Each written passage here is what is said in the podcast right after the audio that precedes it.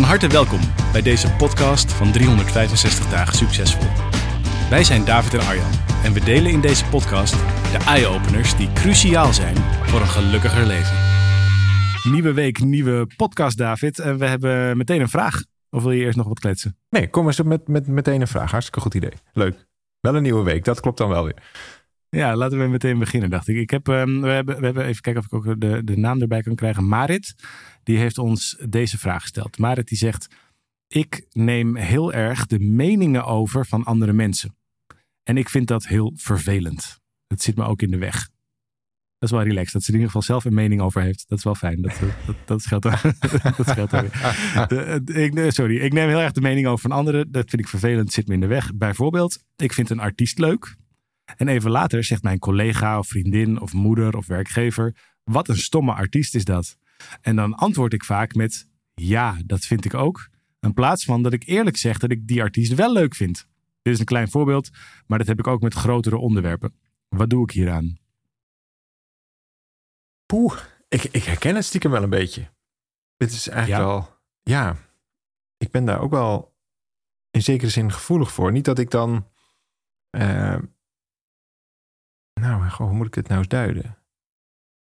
Kijk, als ik ergens heel enthousiast over ben, dan is het vaak nog uh, niet zo goed beargumenteerd. Maar dat is gewoon enthousiasme. Gevoel. van, ja, gevoel van dit, Is, dit is te gek. Geen idee. Ja. Maar het is gewoon te gek. Gaan we doen. Leuk, whatever. Nee, dat klopt. Ja, er is meestal geen touw vast te knopen waarom jij bepaalde dingen leuk vindt. Maar ik kan het wel je zien dan op dat soort momenten. Ja, een soort kwispelenergie. Je hebt toch een soort van, weet je, dat er zo'n hond gaat kwispelen. Dan, nou, dat, je, dat je voelt van ja, dit is, dit is gewoon kwispel, kwispel. En dan meestal ben jij dan degene die daar dan wat nuance in aanbrengt. En goh, maar ik heb dit nog gelezen op Twitter. Of ik heb dat nog gezien. Of uh, whatever in die zure krant van je had je weer een van de artikel gelezen. En dan, maar, en dat, dat ja, maar dat is echt zo. En dan ga ik het ook zelf weer nuanceren. Dus dan, dan de eerste volgende keer dat ik dat dan... Nou, haal ik altijd jouw energie naar beneden? Je doet nu net alsof ik elke keer dan met uh, een of ander negatief commentaar kom. Terwijl ik zit je altijd te supporten in al jouw gekkigheid. Zeker, zeker. Ook heel erg veel support. Maar, uh, nee, nee, maar het is ook helemaal niet per se vanuit vervelend. Want vaak klopt het dan ook wel. Maar dan heb ik het gewoon nog niet vanuit die hoek gezien. Omdat ik dat ook wel fijn vind om het even vanuit één, één hoek soort van te zien. Maar dan komt er op een gegeven moment altijd... Nee, ik maak nu een beetje uh, belachelijk vanuit jouw kant, maar zo bedoel ik helemaal niet. Maar dat komt natuurlijk vanuit alle kanten komt natuurlijk de nuance dan op een gegeven moment. En dan heb ik, dat herken ik wel, ja, dat je dan en ik kan dan ook niet meer neutraal zien. Ik, ik weet niet helemaal zeker of nou die vraag gaat van over en wat voor mij verandert dan ook echt wel, omdat ik het van meer kanten kan zien, het beeld wat ik had op dat ding, en moet ik altijd wel een beetje om gniffelen hmm. ook. En dacht ik, oh ja, dat is ook wel heel waar of zo. Dus ik vind het ook wel weer prettig om dan verschillende invalshoeken te zien, maar het wordt ook een beetje grijzer van. Uh, Maar de vraagstelster die die stelt misschien wel iets anders. Van iemand anders vindt het dan misschien een stomme artiest. Om het even in het artiestenvakje te houden. En jij vindt het nog steeds een goede artiest, maar je gaat eigenlijk liegen. Je gaat dan met die, je gaat de kleur van de ander gewoon doen alsof die dan zo is. En dat is natuurlijk wel echt van een hele andere orde. Ehm, ja, en maar ook weer niet. De vraag is natuurlijk, als, als dat over dit soort. Ze zegt zelf ook: dit is een klein voorbeeld. En ik kan me best voorstellen dat als het over onbelangrijke dingen gaat. Nou en. Mhm. Dan, dan, dan klets je toch even mee. Ja, vind ik ook. Oké, doei. En dan heb je weer verder. En dan hoef je er ook niet. Je hoeft niet van altijd van alles een strijd te maken. Toch? Als iemand heel stellig zegt: Ik vind dat een stomme artiest. Kun je ook omdraaien en weglopen. In plaats van dat je per se daar je eigen mening bij moet terugduwen. Van nou, ik vind hem wel heel goed. Dus als het over onbelangrijke dingen gaat, die ook niet per se persoonlijk zijn. Um, die niet zozeer je eigen. Nou, wie je bent of mhm. zo in de weg zitten dan kun je ook voor de relatie kiezen, zeg maar. En, en, en, en, en gewoon zo lekker zo laten. Nou en. Nee, dat, volgens mij is het in heel veel gevallen goed om het gewoon lekker te laten. Dat is zonder meer waar.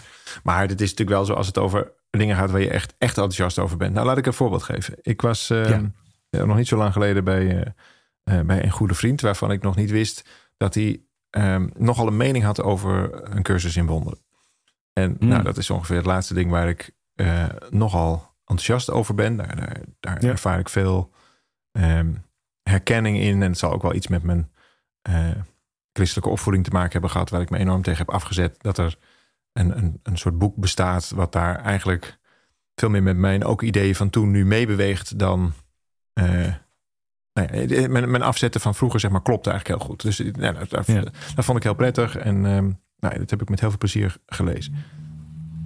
En vervolgens heb ik het daar met hem over. Maar hij had er heel duidelijk een heel. En het was echt voor het eerst dat het op mijn pad was. Een heel andere kleur bij. Een heel ander idee ook over. Die had daar veel meer een. een eh, nou, het was, niet, het was eigenlijk niet een andere nuance. Maar het was eigenlijk frontaal tegenin. Ja. En, en dus dit was niet op een, op een uh, goh, ik vind een artiest leuk, oh iemand anders vindt het niet zo leuk. Nee, en, dit is en, belangrijk dit voor was, je. Ja, dit was heel duidelijk Ja. een beetje een soort van... eh, Het, je zou het hebben kunnen voelen als een aanval op het zelf. Dus zo van, Ja. dit, dit is wat... Voelde je persoonlijk Ah, ja. afgewezen? Nou, dat was een mooie, mooie les, want in die eh, prachtige cursus in wonderen, als ik me niet vergis, is dat les 153. ehm, daar, daar heb je het over ehm, verdedigingsloosheid. En dat vind ik Mhm. een heel mooi, eh, heel mooi principe. De les is in mijn verdedigingsloosheid ligt mijn veiligheid. Mhm. En zodra jij je dus gaat verdedigen, zodra je ehm, dus de aanval probeert te pareren, en dat kan op heel veel manieren, en ik ben er ook goed in. Dus dan, dan wordt het een discussie. Ja. En voor je het weet kan ik in de discussie ook nog mijn zwaard trekken. En dan eh, weet ik ook nog wel eh, Zeker. een of ander. Jij bent er ook altijd heel goed in. Dan weet je ook nog wel een plekje te vinden waar het ook nog zeer doet als het moet. En Mhm. eh, en, en, en, en die les, die leert je, 153, ehm, om dat zwaard op zak te houden. Want wat doe je eigenlijk door mee te gaan in, in die discussie, mee te gaan in het, in het verweer in dit geval, ehm, is dat je ergens, nou ja, omdat, omdat je denkt te moeten verdedigen, zou het andere dus ook waar kunnen zijn. Dus eh, in de verdediging zit eigenlijk al de bevestiging. Mm. Oh ja, je geeft juist eigenlijk erkenning. Je geeft Juist. eigenlijk erkenning aan de andere waarheid. Ja. Dus je zou kunnen, door jezelf te gaan bewapenen, verwond je eigenlijk jezelf. Omdat Precies. ineens een andere waarheid ook waar is. Precies. En, en, en, en die, die andere waarheid zou natuurlijk helemaal, is helemaal prima. Waarom zou jij die waarheid niet mogen hebben? Alleen, ja, voor, voor mij is het dit. Dus je hoeft je nooit Ja. te verdedigen. En dat, dat was voor mij echt een heel nieuw concept. Dus het idee, nou, wat, ik, wat ik heel mooi vind, we kwamen daar later, we kregen, we kregen daar een heel mooi eh, gesprek over. Dus dit is heel, eh, fantastisch goed eh, geland. Maar toen kregen we het ook over vrede. Van wat is, wat is vrede? En, en toen zei hij ook van in, in de Kabbalah wordt het beschreven als vrede is niet dat je het samen eens bent en weer door kunt. Maar vrede is precies die ruimte tussen twee mensen die het niet eens zijn. Die het oneens zijn. ja, en dat, dan, en dat ja. daar vrede mag bestaan. Hè, dus het is natuurlijk een, een mooie manier om te zeggen: we agree to disagree. Maar, Mhm. maar daar dan de vrede in vinden. En dat is verdedigingsloosheid. Dus je hoeft je helemaal niet te verdedigen. Ik, kan met heel veel enthousiasme vertellen over de cursus. Dat doe ik ook graag. Ik kan er ook nog een variant op maken. Kan ook, doe ik ook graag. Kan er een programma over maken. Hey, toevallig hebben we het ook gedaan. Ook, doe ik ook graag. Ja. Maar zodra dat dus aangevallen wordt, hoeft dat dus niet verdedigd te worden. Ik kan prima uitleggen waarom ik daar enthousiast over ben. Maar zodra dat dus in de verdedigingssfeer komt, dan verbreek je eigenlijk die vrede. En dat vond ik eigenlijk wel een heel mooi, eh, heel mooi principe. Dus Ja. Sterker nog, je zou kunnen zeggen dat de, de, de cursus is groot genoeg om voor zichzelf te zorgen. Zou je, weet je, als je dat als uitgangspunt neemt, en dat geldt nu in dit geval voor de cursus, maar dat geldt ook voor de artiest. De artiest is groot genoeg Ja. om voor mezelf, of zelfs mijn mening is groot genoeg om voor zichzelf te zorgen. Dan hoef je hem niet te verdedigen, want dan kun je ervan uitgaan dat hij helemaal geen verdediging nodig heeft, Precies. omdat er, er is geen gevaar. Of zo, verdediging veronderstelt natuurlijk ook gevaar. Dat ook jouw mening weggemaakt kan worden, of dat je daarmee zelf Mhm. weggemaakt kan worden. Exact. Zelfs. Terwijl als dat dus niet kan, als het, naast elkaar, als het per definitie naast elkaar bestaat. Dus de, de, de- ja, het, het verschil van inzicht van de ander is ook geen aanval op jouw mening. precies. Dat is natuurlijk, daar, daar gaat het natuurlijk mis. Nou ja, het het lijkt de ander, alleen jij, doordat jij je gaat verdedigen, val je eigenlijk jezelf aan. Dat is eigenlijk de grap. Dus je, je, Ja. je gaat eigenlijk weg bij, je, eh, bij dat wat, nou, wat ik net mee begon, wat kwispelend eh, voor jou was. Eh, Ja. En dat is, nou, is wel een heel eh, eh, grote bocht wellicht eh, op deze vraag. Maar ik vermoed dat het, nou, ik hoop dat je er wat mee kan. Ik vermoed dat het zinvol kan zijn. Door dat, dat idee van verdedigingsloosheid eens te proberen. Want je hoeft je dus nergens op te verdedigen. Ik vind het mooi gezegd. De artiest is groot genoeg om zichzelf gewoon kenbaar te maken. Dat hoeft niet verdedigd. Als je daar goed over nadenkt, hoeft eigenlijk niks verdedigd. Je hoeft het helemaal niet te Nee. verdedigen. Dat is gewoon wat het is. Het is nog neutraal. Dus waarom zou je daar meegaan in de discussie om samen aan één kant te komen? Ik denk dat we onbewust proberen ehm, gelijk te blijven. Dus dat het, eh, jij hebt een mening, ik heb een mening. Oh, weet je wat? Het is veiliger voor mij om dan jouw mening over te nemen, want dan mag ik in ieder geval blijven. En daarmee is Ja. het, dat is een soort, dat lijkt vrede, maar eigenlijk is er onvrede. In jou is er ineens onvrede. Dus jij schuift op. Je gaat gewoon bij jezelf Ja. weg in dat geval. Maar door eh, de, de, de, de ruimte ertussen tot vrede te bombarderen, maakt het ineens niet meer uit welke meningen er zijn. Nou, ook omdat er misschien, volgens mij speelt er namelijk uiteindelijk nog iets anders. Maar ik ben wel benieuwd hoe jij dat ziet. Ook in, in deze vraag van, van Marit. We moeten het natuurlijk doen met dit voorbeeld over die artiest.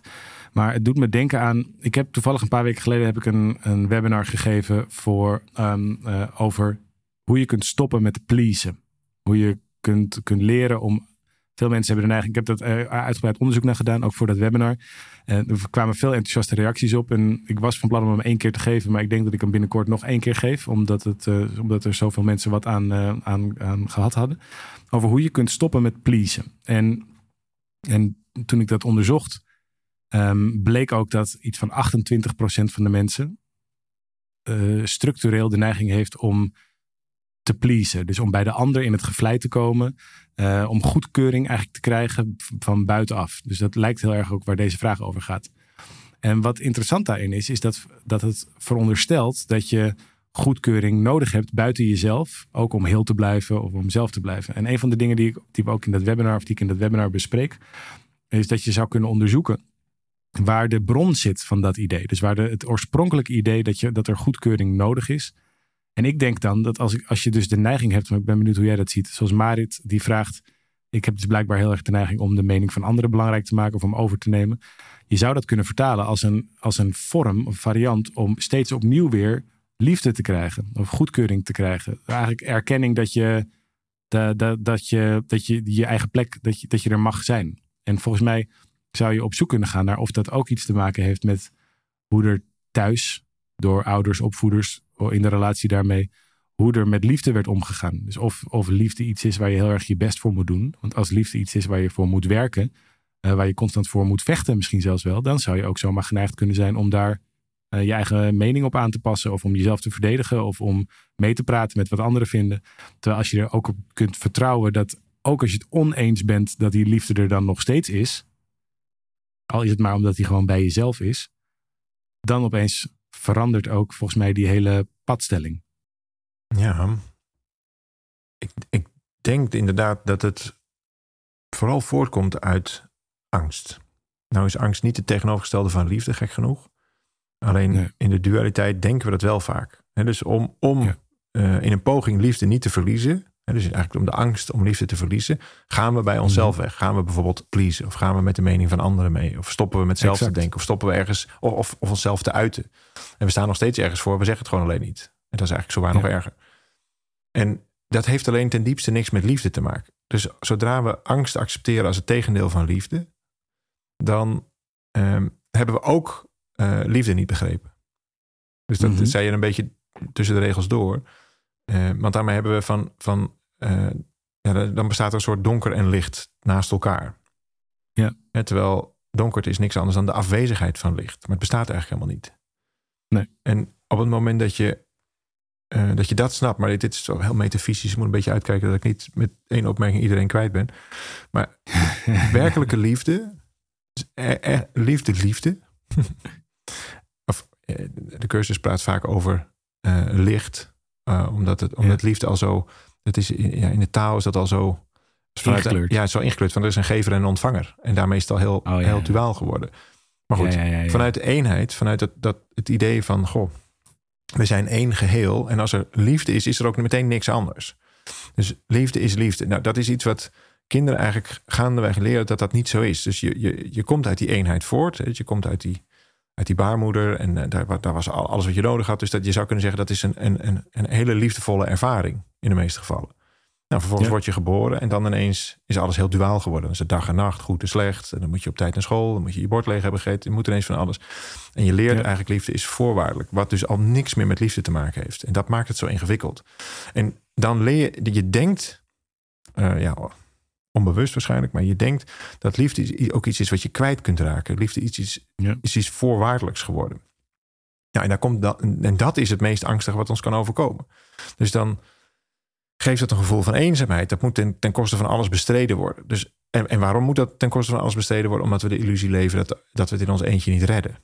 Dus als we de groep uit worden geknikkerd, als we het gezin uit worden geknikkerd, als we op werk niet kunnen blijven, whatever, dan zouden wij het niet overleven. Dus dat, dat, dat zit zo'n angstgedeelte in gebakken. We hebben zelfs een apart ja. breindeeltje voor. Dat we, daar, dat we daar echt enorme concessies op doen. En dat gaat allemaal ten koste van wat je zou kunnen noemen jezelf. En Ja. op het moment dat we dat weer herstellen, dus op het moment dat je gaat zien, oh wacht even, dit was eigenlijk een, een angstreflex. Hè, dus mijn verdediging was eigenlijk niks anders dan een angstreflex. Oh ja, wacht even. Oh, dat, dat herken ik wel, want dat was in het gezin van oorsprong ook zo. Ik mocht mezelf niet helemaal uit. Oh, wat had ik graag een, een, een plekje gehad waar ik mezelf kon zijn. Of oh, wat had ik graag mijn mening kunnen, mijn eigen mening even mogen, mogen onderzoeken. Om er later misschien achter te komen dat er ook meer kanten van de zaak zijn. Maar oh, wat had ik dat graag gewild. Maar ja, zo is het nou helemaal niet gegaan. Want ik werd gelijk Nee. gecorrigeerd. Of er was al een bepaald dogma waar ik in moest geloven. Of nou, noem maar wat. En wat je veel ziet in, ehm, eh, in volwassenen die met dit stuk bezig zijn. Dat je op een gegeven moment gaat zien dat je eigenlijk niks anders aan het doen bent. Dan dat je hoopt op een beter verleden. Dus eh, dat, dat, dat, dat- die zin zal ik nog een keer zeggen. Ik vind het echt een fantastische zin. De hoop Ja, op een beter verleden. Dus wat je, wat je, je denkt nu, ik ben met een collega die eh, over een artiest een andere mening heeft dan ik. Je denkt dat je daarmee bezig bent. Maar dat is helemaal niet zo. Eigenlijk is dat eenzelfde patroon die je al 30 jaar loopt. Alleen in allerlei variantjes nu terugkrijgt. En, Ja. en eigenlijk hoop je dat je nu een, een, een dingetje vindt waardoor dat gewoon zo mag zijn. Of dat je gezien kan worden in jouw gekkigheid. Omdat jij nou eenmaal die ene gekke band leuk vindt. Of whatever. Dat is allemaal onderdeel van de hoop op een beter verleden. En wat ik zo mooi vind, het meest liefdevolle. Wat ik Ja, daar liefde met terugwerkende kracht of zo is daar. Liefde met terugwerkende ja. kracht, ja. Dat je Ja, het nu ja. hoopt in een, in een... Hè, want je bent wat volwassener, je hebt wat andere mogelijkheden. Je zit niet meer zo geva- gevangen in dat construct van een gezin... waar je nou eenmaal... eh, waar een paar regels bestaan enzovoort. En onbewust neem je die eigenlijk allemaal mee. Dus als je goed kijkt naar die kindpatronen... dan zie je daar een aantal van, natuurlijk niet allemaal... maar een aantal daarvan zie je gewoon eigenlijk nog steeds terug. Nou, op het moment dat je die bewust ziet... daarom vind ik dit echt een hele mooie vraag... want het lijkt een heel kleine vraag... maar daar, daar zit echt een groot ding onder... als je, als je, als je goed kijkt. En ik, dat vind ik echt prachtig. Waar, waar, hou ik, waar, waar eindig ik en waar begint de ander? Is eigenlijk de vraag volgens mij die eronder zit. En dat is natuurlijk een, een, een, een enorm grote vraag. Dat is prachtig. Ja, yo. Ja. En, en als je de hoop op een beter verleden opgeeft, dan, dan zul je merken dat, je, dat, het, dat het niet meteen niet meer uitmaakt. Dus vroeger was het noodzakelijk geweest, omdat je nou eenmaal je eh, staande moest houden in het gezin. Ik herken dat volledig. Ik ben ook heel vaak meebewogen, niet omdat ik het nou echt vond, maar omdat het dan gewoon rustig bleef. Dus ik ben aan de kant, ik dacht aan de kant van de vrede. Dus, dus in de uiterlijke wereld lijk ik aan de kant van de vrede te staan, maar de onvrede slaat dan naar binnen, want dan ja, ben ik bij mezelf weg. Dus die Het is onvrede- vermijding. Ja, het is, het is vermijding. Het is gewoon een absolute Ja. vorm van vermijding. En reken Ja. maar dat, er- dat een hoop mensen dat doen. Dus een, dus een vorm Ja. van, van vermijden. En een andere vorm van vermijden is de aanval kiezen. Dus ook vermijden. Alleen dan aan de andere kant. En dus je kunt heel erg op je gelijk gaan. En dan heel erg met eh, rationeel of juist met manipulatief of whatever. Want iedereen moet in jouw kant. Ook een vorm van vermijding. Eh, Het is eh, ook het- vermijden dat jij er mogelijk uit zou kunnen vallen. Dus iedereen moet het maar met jou eens zijn. En de andere vorm van vermijden is... oh, ik waai gewoon met alle winden mee. Enzovoort. Ja. Maar de onvrede slaat naar binnen. Nou, op het moment dat je vervolgens ziet... oh, wacht even, maar dit is niet een patroon van nu. Dit is niet nieuw. Dit is iets wat ik al heel lang doe. Dan is het ineens een cadeautje. Want dan wordt het ineens een ingang. Hè? Dus problemen veranderen zich dan in uitnodigingen. En dit, je hebt nu een hele mooie uitnodiging te pakken. En keer op keer is dit, die- nu ik dit onderzoek... is dat zo waardevol gebleken. Oh, wacht even. Ik mag hier de hoop op een beter verleden opgeven. Want vroeger Ja. had ik heel erg belang bij even meewaaien. Want ja, anders was het thuis onrustig. Nou, die hadden nogal wat dogmatische op, opvattingen. En daar was ik het helemaal niet mee eens. Maar ja, dan kon ik wel als vierjarig jongetje enorm eh, in mijn debaterstoel. Maar ik verloor het altijd. Dus dat werkte Ja. niet. Dus ik ben tijdelijk even meege- meegegaan. Maar nu, oh wat fijn. In mijn geval, met de, met, de- met de cursus heb ik daar heel veel eh, aan kunnen doen. En, en de coaching die ik daarin ontvang. En, oh, geweldig. De hoop Ja. op een beter verleden. Ik hoef dat vierjarige jongetje niet meer achter het stuur te hebben... die ehm, die zich staande weet te houden. Nee hoor, ik ben helemaal oké. Ook zelfs in dat ge- gekkigheid eh, waar ik dan nu in zit, kan ik verdedigingloos zijn. Ik Ja. hoef me dus niet te verdedigen. De, ver- de, de, de, de vrede zit hem tussen twee meningen in. En dat is het, daar kunnen we elkaar ontmoeten. En dan blijft het heel veilig. Nou, dat is een, je zou kunnen zeggen, een eerste fase van volwassenheid. In plaats van het kind wat eh, niet uit de groep wil, omdat dat veel te gevaarlijk is. Maar gewoon een volwassene die zei, nou prima. En, en, en, en het werd ook heel mooi rustig. Want die vriend van mij, die, die, hij deed het geweldig. Echt vol passie en met allerlei argumenten. En het was echt een prachtige oefening om, om daar niet in mee te gaan. Maar ook om het niet te verdedigen. Goh, ik zei op een gegeven moment, heb je het wel eens gelezen? Zei ik, heb je het al gelezen? Nee, dat niet. Hij had het nog niet gelezen. Ik zeg, goh, nou, dat zou, misschien een... Als je mij wil begrijpen, je hoeft het helemaal niet met me eens te zijn. Maar is het misschien een idee om daar eens een paar bladzijden in open te slaan. En dan, dan, en dan, hoef, snap je, dan blijf je helemaal uit de, eh, uit, uit de verdediging. Ja, ik, ik vind het heel mooi en het voor mij is dat heel waardevol. Dat wil niet zeggen dat dat voor iedereen zo is. En dan krijg je een heel mooi. eh, ja, ik vond het, ik vond het echt een, een cadeautje. Een heel, heel mooi eh, spiegel van. Oh ja, ik zit niet meer in dat kindstuk. Wat, wat volgens mij de, de essentie ervan is, is dat je ziet dat je allebei blijft bestaan. Dus je kunt, de ander kan heel goed een mening hebben, jij kan heel goed een mening hebben. En het is niet zo dat een van de twee weg moet. Weet je, als je, als, je ervan uitgaat dat per se, eh, dat je het altijd maar op zoek moet naar waar je het met elkaar over eens bent, dan, is, eh, dan zoek je eigenlijk naar het moment dat een van de twee overbodig is. Maar juist eh, om- omdat, ja, die mening was er al. Dus hoef je niet nog een keer naast met dezelfde mening. Dus op het moment dat je, dat je kunt gaan zien, jij bent er met jouw mening en jij bent daar en jij, het is oké. En ik ben hier met mijn mening en dat is ook oké.